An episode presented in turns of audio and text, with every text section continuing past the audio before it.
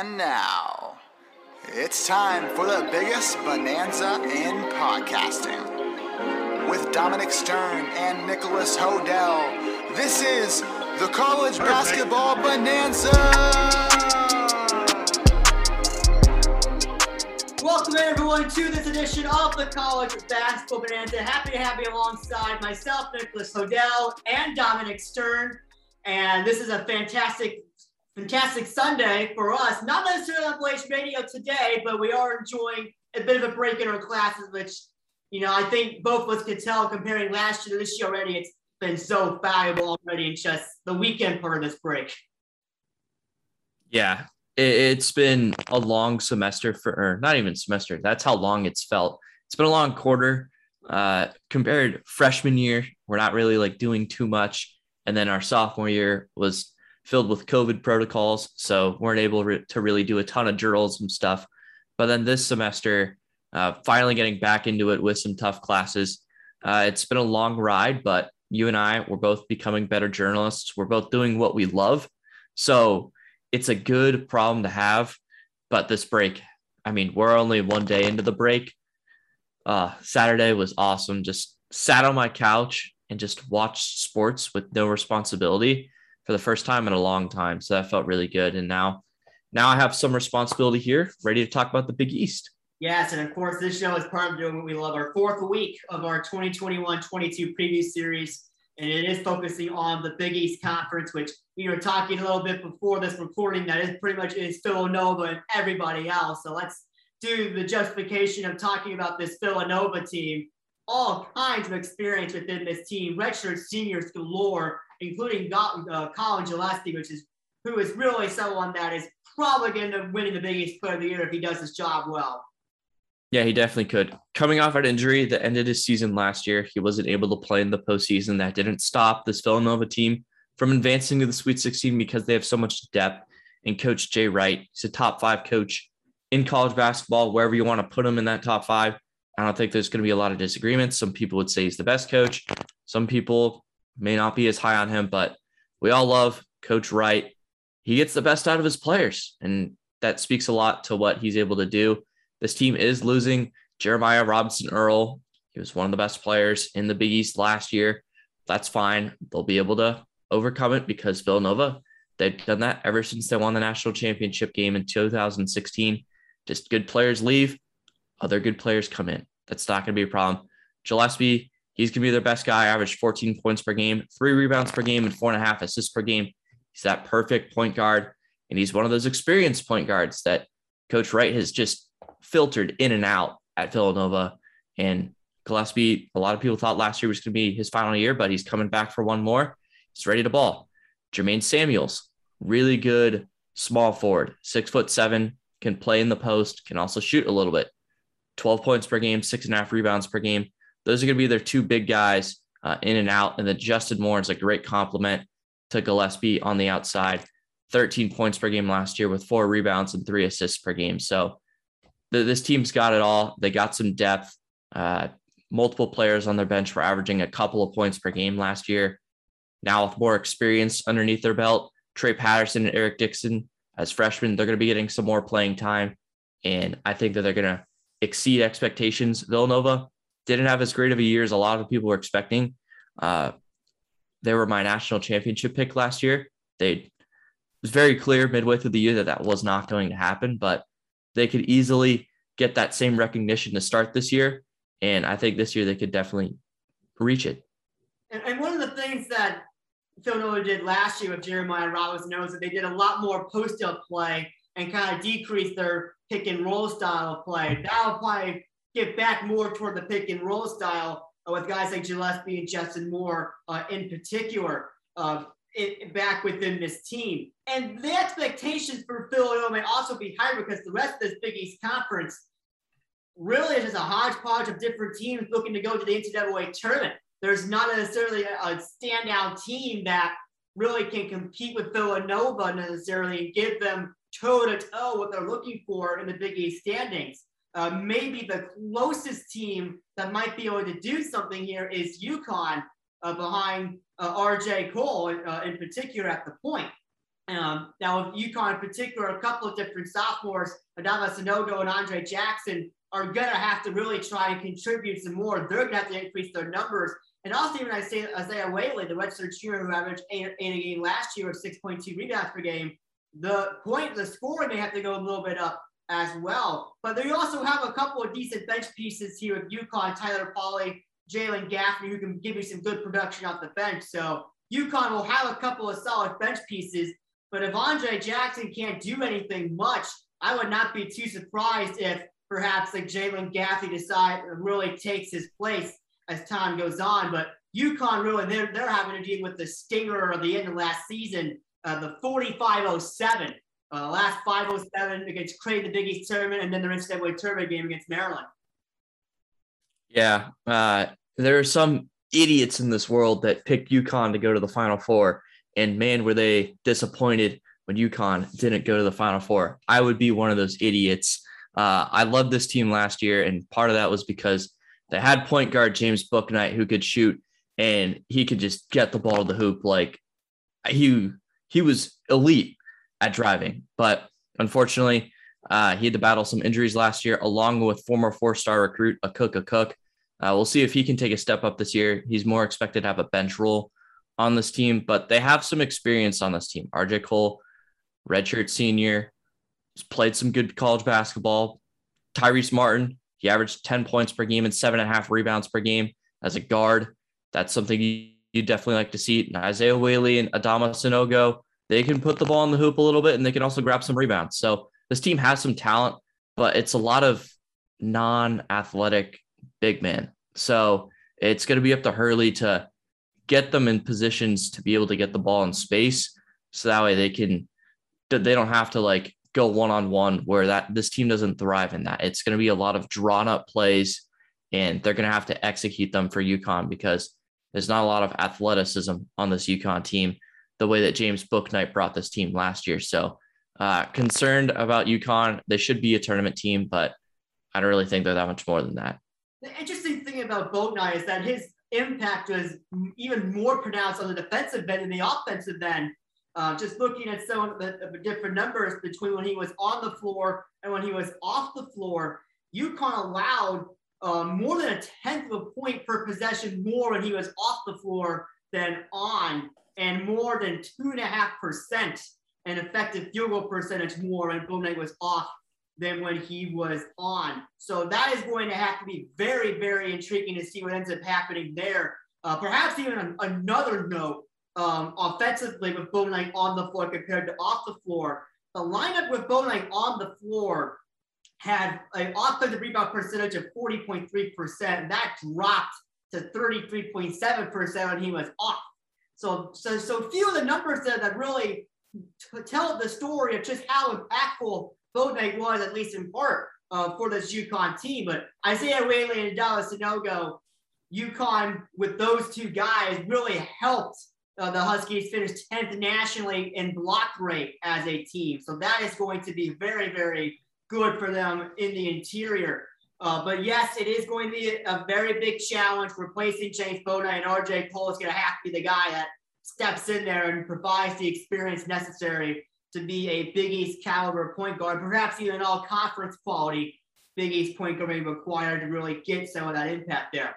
To move on now to a team called Seton Hall, who is no longer in Sandro's world, but they do have a plenty of experience and plenty of transfers here in this team. Jared Rhoden, Myles Cale, the two big returners from last year's team. But they also have a nice little Syracuse transfer that could perhaps take the point in Kadary Richmond. Yeah, this team it doesn't have the two star players they've had the last two times. They've taken the floor in college basketball with Myles Powell, and then you mentioned it, Sandro Mamukelashvili. Uh, he was a baller. He could shoot. He could get to the hoop. He could rebound. He could post up because he was that big and he was that strong. He was a tremendous player. They also have seven foot two center Ike Obiagu. He was pretty solid for them in the small role that he played. We'll see if he plays a bigger role with them this time around. But this team's going to be solid. It's similar to UConn. It's a tournament team and probably nothing more than that.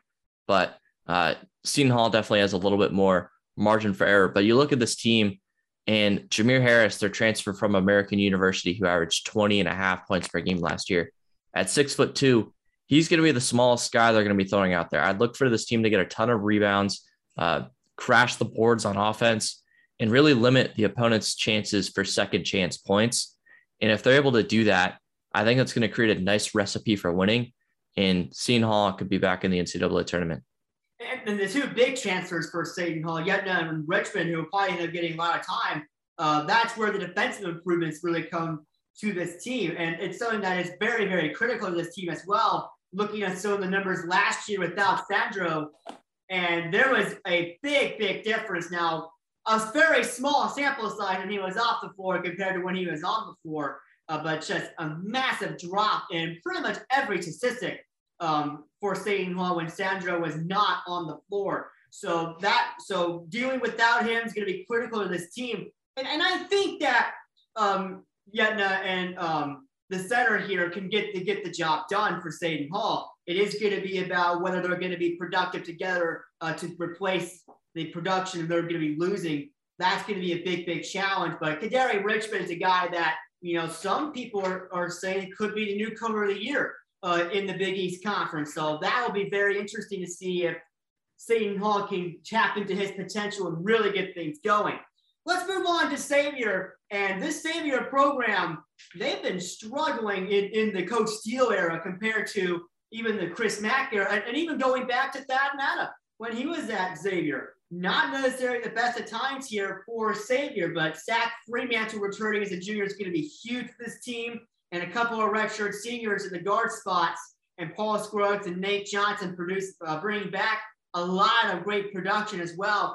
And Jack Nunge from Iowa comes into the Xavier team as well. Yeah, Nunge was a very solid player for Iowa, filling in minutes for when Luka Garza needed to go on the bench, when he'd often find himself in foul trouble.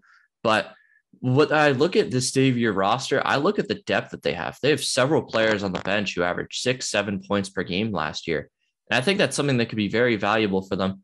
They also have Jerome Hunter transfer from Indiana. We're seeing a lot of Indiana transfers here in this conference, but I think this Xavier team, this could be their year to finally like break through a little bit and get back to the NCAA tournament because Paul Scruggs is going to be one of the best players in this conference. Zach Freemantle, like you mentioned, him coming back is huge. I really think that Xavier could be a team that exceeds expectations, find themselves uh, near the top of this conference it's not not at the level that Villanova's at, but definitely up near Villanova. Yeah, it's going to be very interesting. I think that this is probably Coach Steele's last year. Um, he's not going to get any more grace, really. Uh, if he fails to produce with this team, I think he's gone, quite frankly, because uh, the, the standard of the, uh, the Xavier program is much higher uh, than what Coach Steele has been producing. So you really have to take that into consideration. But yeah, you mentioned the depth. Um, Guys like Dwon Odom, KyKy Tandy, Adam Kunkel, all bringing back at least six and a half points per game of production from last year. The Indiana champion, Jerome Hunter, Ben Stanley, bringing back six points per game of production. It's just a lot of different guys that really brought a lot uh, to Xavier last year. So it's going to be a challenge to see where the minutes lie, because uh, that is something that is going to be very intriguing as well. You know, which guys are getting a lot of the best minutes. And I think keeping these guys happy is going to be quite a challenge. Uh, but really, Coach Steele, uh, compared to Chris Mack, is just, it's astounding in what, what Steele has not done defensively. Um, just looking at some of the, of the defensive rebounding um, numbers, and Chris Mack had Xavier um, near the top of the country uh, when it comes to that, um, the the, the best mark he had was 14th, average top 35 program in defensive rebounding.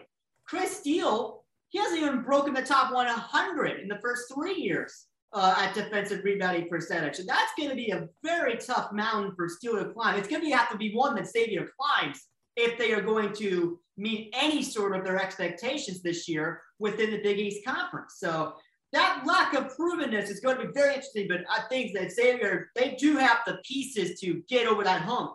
And I do think bringing in a guy like Jack Nunge, someone that, while yes, you mentioned was solid, but completely not in the spotlight compared to guys like Luka Garza, he's going to have to be the guy that really gets Xavier to the defensive rebounding mark that they need to be at to compete in the Big East Conference. So that is going to be a very interesting thing to see what they can do with that. St. John's is one of the the, uh, the final teams that perhaps the posters, and the pundits have been saying that could give uh, a nice, solid upper half Big East finish. And when you look at guys like Posh Alexander and Julian Champagnie, it's easy to see why they bring those two to the table. Guys have proved that they can be stars in the Big East Conference, and Champagnie, quite frankly, is already there. And then a lot of different transfers here. Uh, you got Mont- Montez uh, Mathis from Rutgers, uh, Aaron Wheeler from Purdue from the Big Ten Conference, and then Tareq Coburn, Jules Giuliano, and Stef Smith from some lesser conferences who make the jump up to the Big East Conference.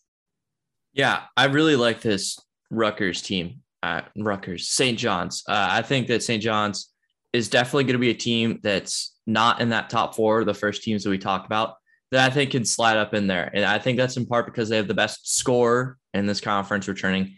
That's Julian Champagnie. He averaged 20 points per game and seven and a half rebounds per game. That's really good. And six foot eight, he play outside. He can also play inside. He brings a lot of versatility to this team. But Posh Alexander, he runs the point. He's a short point guard at six foot tall, but he plays hard on the offensive and defense end of the floor. He averaged two and a half steals per game to go along with his 11 points per game and four assists per game. He's really good. He's part of the reason why St. John's plays at such a fast tempo because he is so quick to get up and down the floor. And also, he shortens opposing teams' uh, offensive possessions because he'll just take the ball away from them I think that Posh Alexander is a really fun player to watch, and a lot of people don't know his name, but they definitely should, and they will this year once they see him play a little bit more. Some of their transfers, uh, they're coming from smaller conferences, like Tareq Coburn from Hofstra. He averaged 15 points per game. Joel Soriano at Fordham, the big man, averaged 10 points per game and nine rebounds per game. We'll see how that carries over into the Big East, especially when you play teams like UConn that have big men all over the floor. You face Kalkbrenner of Creighton. You're going to face some really good big men here. And then Stef Smith from Vermont averaged 13 points per game to go along with two uh, power conference transfers or Big Ten transfers, actually, and Aaron Wheeler from Purdue and Montez Mathis from Rutgers. I think that St. John's is going to exceed expectations for people. Don't be surprised if they're up at the same level as UConn.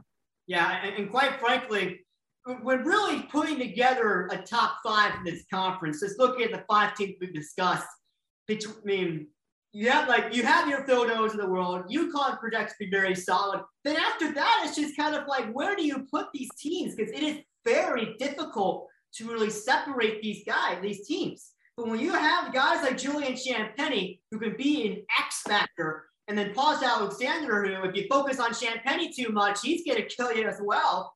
It would not be surprising to me if St. John's made at least a little bit of a push uh, to try and get into the upper echelons of this Big East Conference. They may not get there. Villanova will probably end up being too strong for pretty much everyone in this Big East Conference, quite frankly. I would not be shocked, though, if St. John's gave Villanova a bit of a hard time within games. I think that Alexander and Champagnie have those abilities to be able to do that. And then, and then you mentioned um, Mont- Montez Mathis and Aaron Wheeler both did you know, Big Ten transfers. So you're, they're going to bring in that Big Ten size and length that you're going to need in pretty much every powered conference. And perhaps their athletic talent could be used very well within a much freer system um, that they bring in. And, and again, it's going to come down to defense really for St. John's. I think that they are going to have the lineup necessary uh, to really get a lot of things done on the defensive end with some of the length and, and size that, that, we have here with this team. Can they put that together to be a very solid defensive team? I think that's probably the biggest question here. Uh, that if it all goes well on that end for St. John's, it really could end up being watch out. Uh, I, I think that this team can really make plenty of noise. And some of these other mid-major chances you mentioned, Stef Smith from Vermont, great shot maker himself. And Tareq Coburn, you know, he can, you know, give you that catch and shoot danger ability. And with Coburn in particular, we've seen that uh, over the course of time in his career that perhaps he's better with other threats in the team. And what better place for him to be than with with a team that has Champagnie and Alexander there? So I think the pieces for St. John's are really lining up for what could end up being a banner year uh, in recent memory for this St. John's program. So we've gone through some of the teams that at least the pundits are expecting to be within the top five of the Big East Conference, but this conference is a lot more than that. And quite frankly, even the last several years, there's been a muddled mid-pack of teams that are just trying to fight their way into that top half, top four or five, which typically in the Big East Conference is enough for an NCAA tournament bid. So our Bonanza rank this week, of course, it's our weekly ranking segment. We will rank literally anything and everything. We are reducing to a top three this of this program, but we're ranking our top three teams who are most likely to outperform bottom half expectations, non-top five expectations. So I'm going to let you start off with your third most likely team to outperform expectations. My number three team to outperform expectations. I'm going to go with the Georgetown Hoyas.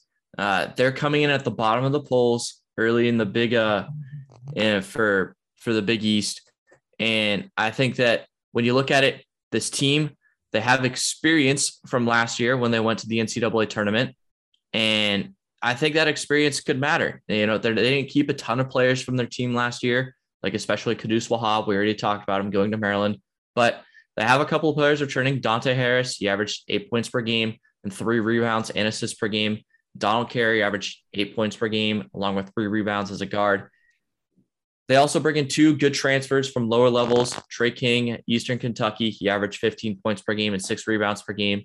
And Kaiden Rice at the Citadel averaged 17 and a half points per game. So they're bringing in some talent. They also have the top recruit in this conference in Aminu Mohammed. A lot of people are expecting him to be a candidate for newcomer of the year in the Big East.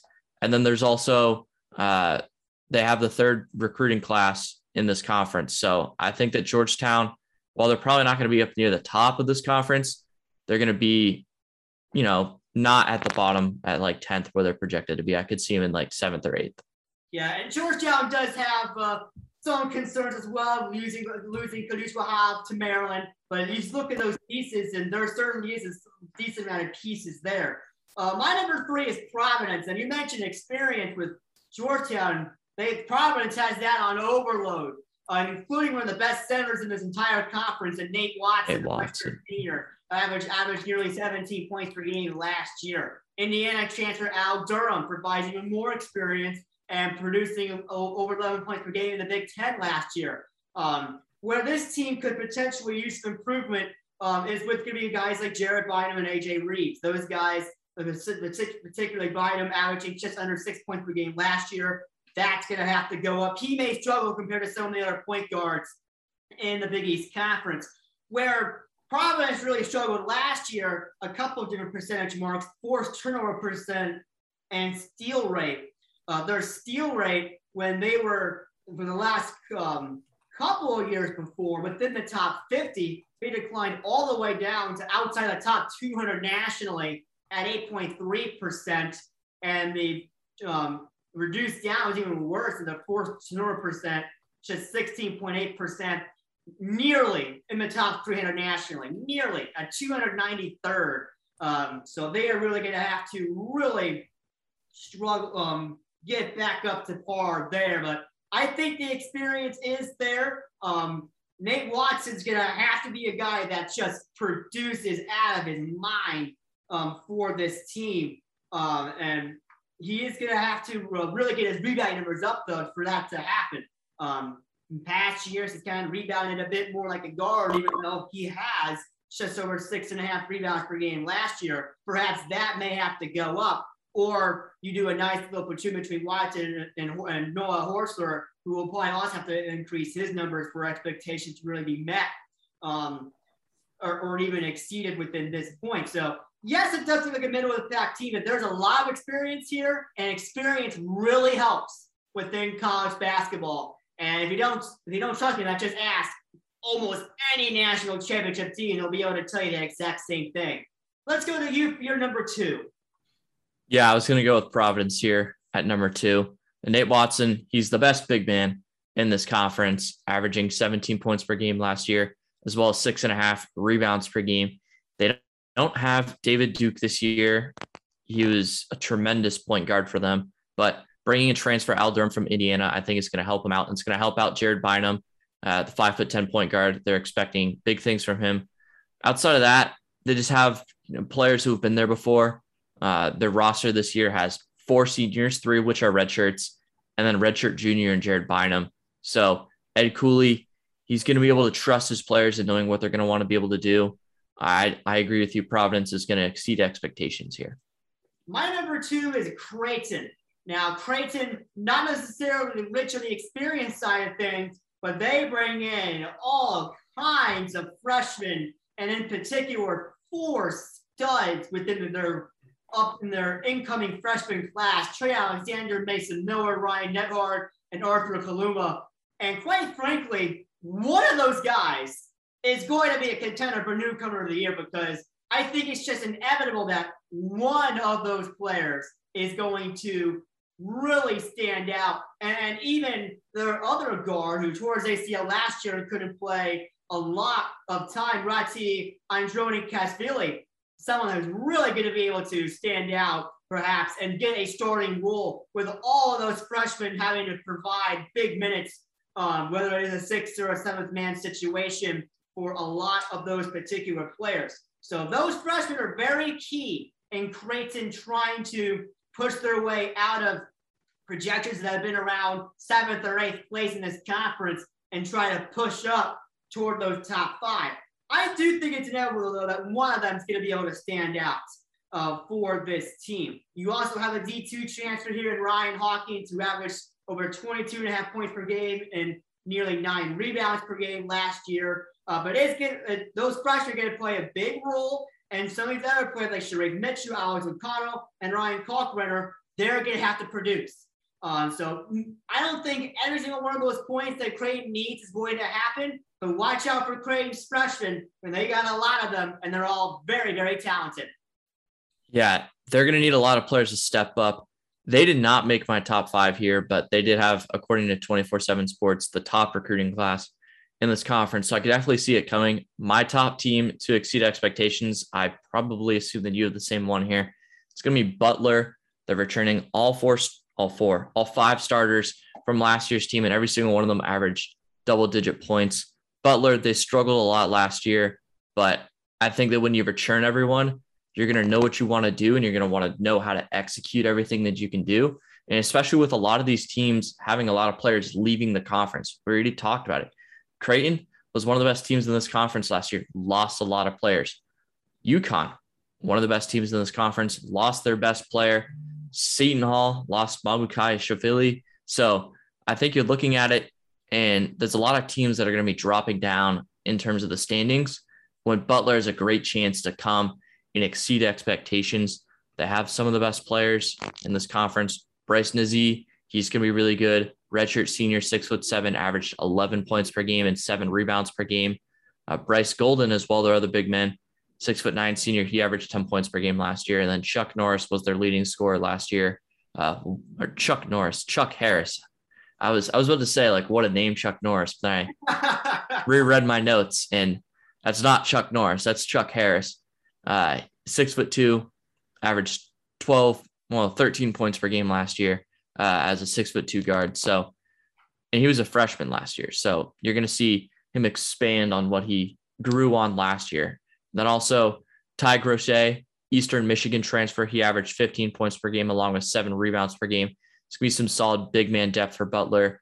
Uh, don't be surprised if the Bulldogs are uh, are howling on the doors of an NCAA tournament bid after struggling hard last year. Yeah, I absolutely agree with you. Butler, 91.9% of its minutes returns this year. And among power conference teams, only UCLA can boast more uh, than that. And only 12 programs in the entire country uh, can say they have more returning minutes um, percentage wise than Butler. But the biggest returning here is going to be Aaron Thompson for this team. When he missed 11 games last year of injuries, Butler went four and seven um, with without him, and that included a loss to Southern Illinois at home.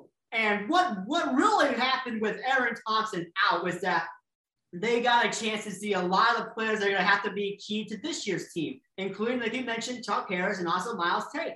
Uh, and, and, and, and Harris in particular did, did really, really well uh, for this Butler team, but every single player within a projected starting five uh, for this Butler team, at least according to Three Man Weave, is returning over 10 points per game of production. So that right there is proven production. You can put them in, they're going to be fine biggie situations. Myles Tate at the moment is probably projected to be more of a six man. Bo Hodges will probably be right there as well. And they, they, they've proven they can produce really well uh, as well. So there's a lot of Big East proven production here. And you look at this team, they have all kinds of players here 15 scholarship players are going to be on the roster. Uh, maybe not all of them get in, in, in situations off the bench, uh, but you're going to have a lot of key players here this team that maybe one or two of them off the bench will end up being sixth, seventh men who are going to be very critical to this Butler team. All in all, experience does matter. And Butler, they have the experience there to make something happen. So be on the lookout for Butler because those Bulldogs at Hinkle Fieldhouse are definitely going to be a very interesting team to watch over the course of time within the Big East Conference. So that takes care of our shortened Bonanza rank for this week's preview of the Big East Conference. Now we'll get into our Shining Diamonds. It is our preseason award segment, which over the course of time will turn into our weekly award segment in season. Uh, of course, our typical awards are New Coach of the Year, Surprise Player of the Year, Coach of the Year, and Player of the Year. And you know what? Since I keep forgetting about Player of the Year every time, we're going to start hitting our marks immediately and go straight to that award, our Player of the Year dog. It's going to be St. John's forward, Julian Champagnie. Averaged 20 points per game last year, seven and a half rebounds per game. He's the best scorer in this conference. And part of the reason he didn't win the award last year is because he wasn't that dominant scorer on a team that was making the NCAA tournament. When St. John's makes the NCAA tournament this year, and I think St. John's exceeds expectations, I think Julian Champagnie will receive the honors that he deserves. And I would not be surprised if that was as well. I go with Collin Gillespie, just taking into account that, you know, if, if Villanova is going to get to their expectation of being a top team in this country, it's going to have to be Collin Gillespie that's really getting a lot of production in. So would not be shocked if Gillespie ended up winning it. There's, I mean, at least in the front court as well for Villanova, Jermaine Samuels, if he really steps it up this year, he could also be in that conversation as well. Uh, but I'm going with Collin Gillespie here. I think he's probably the best guard that this conference has to offer. And, and a conference in which there are a bunch of talented guards uh, as well, a bunch of a decent amount of talented fours, but there are a, a, really good amount of talented guards in this conference as well. Very balanced conference as far as you know guards that are really good, fours that are really good. I think Gillespie will probably end up rising above them all and taking that job done. Let's go to surprise player of the year next. Someone that could be due for a breakout year this year. So I'm going to go with the Akok Akok from UConn. Hasn't really done anything his first two years, but that's just because he's been hurt. Four star recruit. He's long. He can play really good defense. He can shoot the ball. He can also play down low and grab some rebounds. Uh, Akok had a lot of headlines coming in his freshman year when he was highlighting one of Hurley's first recruiting classes. He hasn't really done much with it, and that's not really his fault. But I think Akok Akok could be someone who finally steps up and uh, gets some more valuable minutes now that he's healthy. I want to get in with another UConn player, someone that's kind of um, struggling to get their feet off the water, at least with limited minutes last year. And that's Andre Jackson of UConn. He's going to be asked to step into a much bigger role as a sophomore, perhaps even a starting role for this UConn team. And his defending ability is going to be very, very good. Perhaps if he's already at lockdown defending ability as a sophomore, watch out for him because he is going to be very, very dangerous uh, as a defender. And a lot of the different things that UConn needs to replace is that defending ability. And if Andre Jackson can just really step it up, we're talking last year, even with some of the limited minutes that he was asked, you know, just under three points per game, just under three rebounds a game. You know, it's kind of like those freshman numbers for someone that didn't get a ton of minutes. He's going to be asked to really step up. And I think Andre Jackson can absolutely do it and be one of the best sophomores within the entire Big East Conference. We'll see if he's able to put up, go up to the task. But Andre Jackson's got to be a very key piece to this UConn team, and he's really going to have to shine uh, for the Huskies this year. Let's go to newcomer of the year, Dom. My newcomer of the year is going to be Al Durham, IU transfer coming into Providence, had very solid career over in the Big Ten, and he's going to transition that over into the Big East. Very similar level of playing style. Providence, which is not returning a ton of production in the backcourt, I think Durham's going to take advantage of that. He's going to average somewhere around 13 points per game, and he's going to be one of the best guards in this conference. I think one of the safer picks here for this award, the one I'm going with is, is Richmond for Seton Hall coming in from Syracuse. And Richmond in particular, 13th nationally in steal rate individually. Uh, so he will have to um, improve uh, going from the Syracuse zone to a man-to-man. Uh, that'll be a challenge for him over the course of time, uh, but he can be very, very disruptive. And I think that's going to be a very key piece um, for someone that is going to be, I believe, one of the better guards in this conference, uh, going right up there with guys like Posh Alexander. He's going to be asked to do that. Uh, he'll be asked to deal with those tough assignments guys like Gillespie, Xavier's Paul Scruggs, who we were really high on, St. John's Posh Alexander, Butler's, Butler's Chuck Harris. He will probably be asked to defend almost every single one of those players. And then so he's going to have to really be that defensive force. I think he'll be able to do it. I also think that any one of the Creighton freshmen, should they step up, they're going to be a big nominee for this award. And with this, with and we I mentioned the Creighton freshman earlier just how highly lauded they are. Every single one of the program's best five recruits in their program are debuting this year. That is something that really keep an eye on.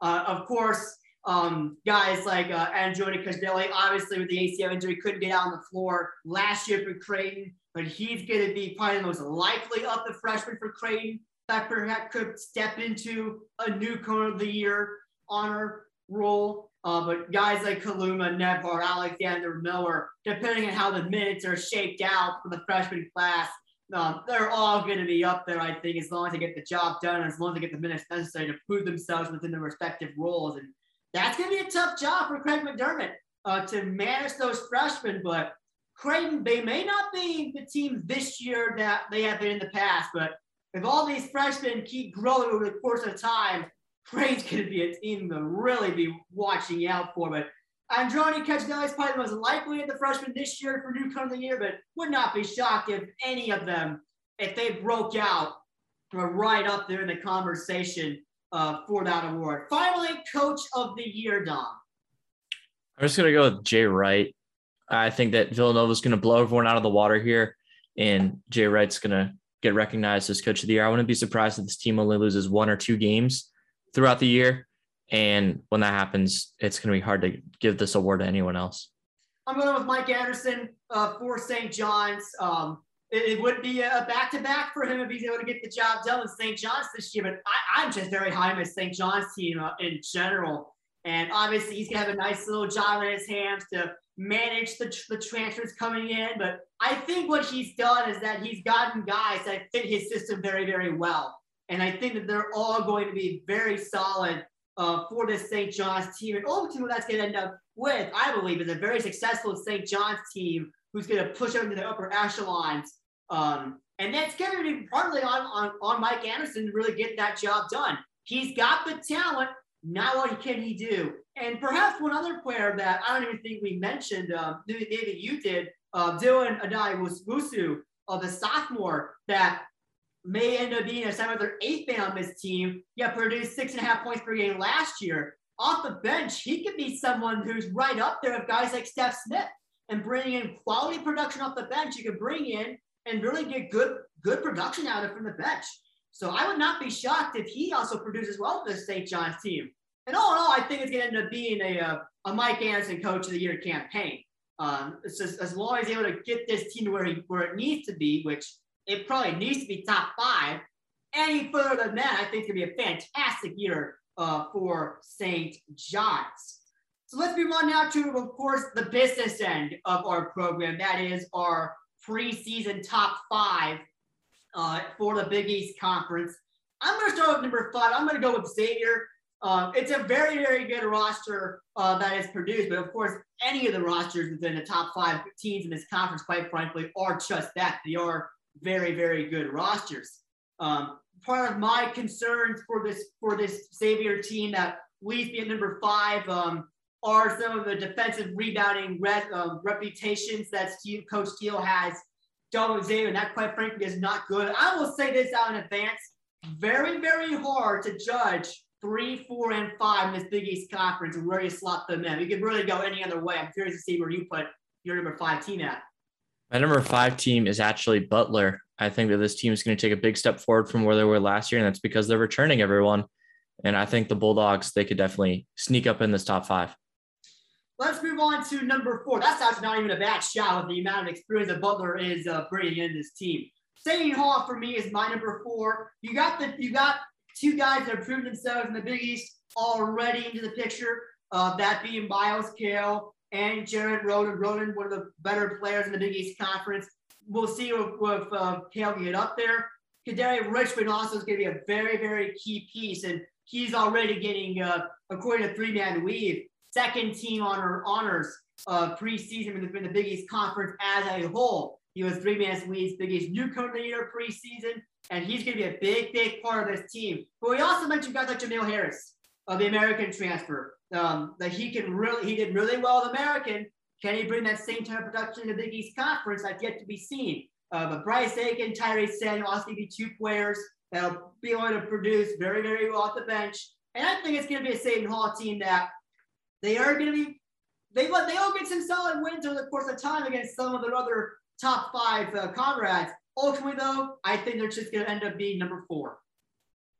I have Xavier here at number four. I think Freemantle and Scruggs create one of the best uh, big man, small man duos, even though calling Scruggs at six foot five a small man is definitely incorrect. But guard forward duos, I, I think that Xavier is going to be back in the NCAA tournament this year. And I think that it starts with these guys. I'm big on Xavier this year. I've been teasing all show just how high I am on St. John's, and I have them right here at the number three position.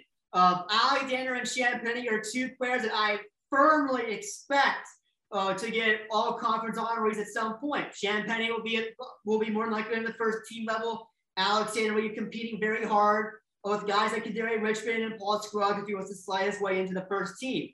The transfers that, that Coach Mike Anderson's brought in, have, they are great. Uh, the Big Ten transfers of Montez Mathis, Aaron Wheeler, they both bring in size and length that, that's required from the Big Ten. I think that's going to translate really, really well um, to the Big East as well in this picture. Um, and you'll have the Fordham transfer, Joel Soriano, um, who was fantastic in rebounding uh, last year, 16th and 29th in offensive and defensive rebounding rate, respectively. Uh, his size is going to really be a problem uh, for teams at this level, even in the Big East. Uh, and, and just the uh, recruiting that he's done for the, the mid-major transfers from Monstell Smith, who I mentioned earlier, uh, Hofstra's Tareq Coburn, who I mentioned earlier is best when playing with other players who provide really good threats. And guess what? Julian Champagnie and Posh Alexander. Those are two names you're going to hear a lot on any St. John's telecast. And those two guys are going to lead St. John's to a very good position at Big East. And the mid-major chancellors are also going to be a very, very big part of a very successful St. John's campaign. Uh, the college basketball bonanza stands the St. John's team because I too have them at the number three team in my oh. Big East preseason poll. I, I, love this team. I mean, I picked Champagnie to be player of the year in this conference because I think that he's going to once again put up 20 points per game and seven and a half rebounds per game, but on a winning team. And that winning team is going to finish third in this conference. That's because Posh Alexander and all those transfers that you just mentioned, they're going to perform well for this team. And your pick, I I love it. I'm right there with you. I think St. John's gets in the top three. The difference is uh, between our top five is that I had Butler and you had Seton Hall in the top five, but I think that you could put any of these uh, four teams uh, any anywhere in this top three or this bottom three in the top five. Yeah, and then that's really what I mentioned at the top of the segment is that it was so difficult to really judge, you know, some of these different rosters because they are they're all very similar. And I, and I wouldn't be surprised, quite frankly, if the mid pack beat each other up and we got filled over in the conference by a solid two or three games. I would not be two or th- two or three. You think it's only two or three? I'd be surprised if it's like four or five. Woo! Well, let's get to our number two uh, first off before we basically make it official. Our number one uh, for me, UConn Um, very, very good guards that they are bringing in here to this team. Uh, Andre Jackson, I think, is going to break out and be another very solid option for this UConn team as well. When you add uh, the fact that you have Sanogo and Whaley uh, up front, who are just very, very good at blocking shots away. Tyler Polley, Jalen Gaffney, and you mentioned Akok Akok as well. Um, very, very solid roster here built. And I, I, I think UConn, they're going to rise above all the other teams in that Nick back. Yeah, I have UConn at number two as well. You better come prepared to be physical when you play UConn because they're going to bring it every single time. And if you don't match that physicality or you're not able to run right by them, you're not going to be able to beat UConn. They're going to be a fun team to watch just because they don't play the typical style of college basketball. Them at UNC, if you put them on the floor and made them play 20 times, I think that would be uh, boomer material for college basketball. But uh, UConn, they're going to be fun. We'll see if Dan Hurley can uh, get this UConn program a tournament win. Yeah, I mean, and we'll, we'll, we'll see what UConn does also in the battle for Atlantis. That's going to be a big te- proving ground uh, for those UConn Huskies. And I think we're probably going to end up rooting for an ASU UConn matchup down the road. I think that'd be fun to see. Um, the battle of the Hurleys, that'll be fun. Uh, and let's just make it official here on number one, Villanova the roster's there. They have all pretty much all the talent of the, of the world uh, with Jermaine Samuels and Collin Gillespie using their extra years. That's going to be very, very critical uh, for the Villanova Wildcats. And ultimately, it's going to end up being another year in which Villanova, they get those key Big East Conference wins in which some of these other programs simply cannot. Yeah, Villanova, they're the pride of the Big East. They have been for quite some time now. And I think it's going to be taken to the extreme this year. You mentioned it. They just have the experience with the head coach that's been there, with the depth that none of these other teams have. It's not going to be close. They're going to run through the Big East this year. They were able to be the top team last year, but 11 and 4, uh, going 18 and 7 wasn't as good as a lot of people expected. I wouldn't be shocked if they only have one or two conference losses this year. They're going to be so good. It's going to be Collin Gillespie is going to carry this team. Yeah, and that then that's going to be a very interesting side of things to come for Villanova and the rest of this Big East Conference. Next week in the Bananas, when we're back on Blaze Radio, get your SEC chance ready because that's exactly where we're going next week. And the SEC the last few years has been a very fun basketball conference, so I'm sure it's going to be a very fun episode next week when we return to Blaze Radio. But for now, that'll do it for the college basketball answer from Dominic Stern. I'm Nicholas Hodel. Have a very good rest of your week. We'll see you next week on Blaze Radio Sunday night, 7 o'clock Arizona time on BlazeRadioOnline.com. We preview the SEC.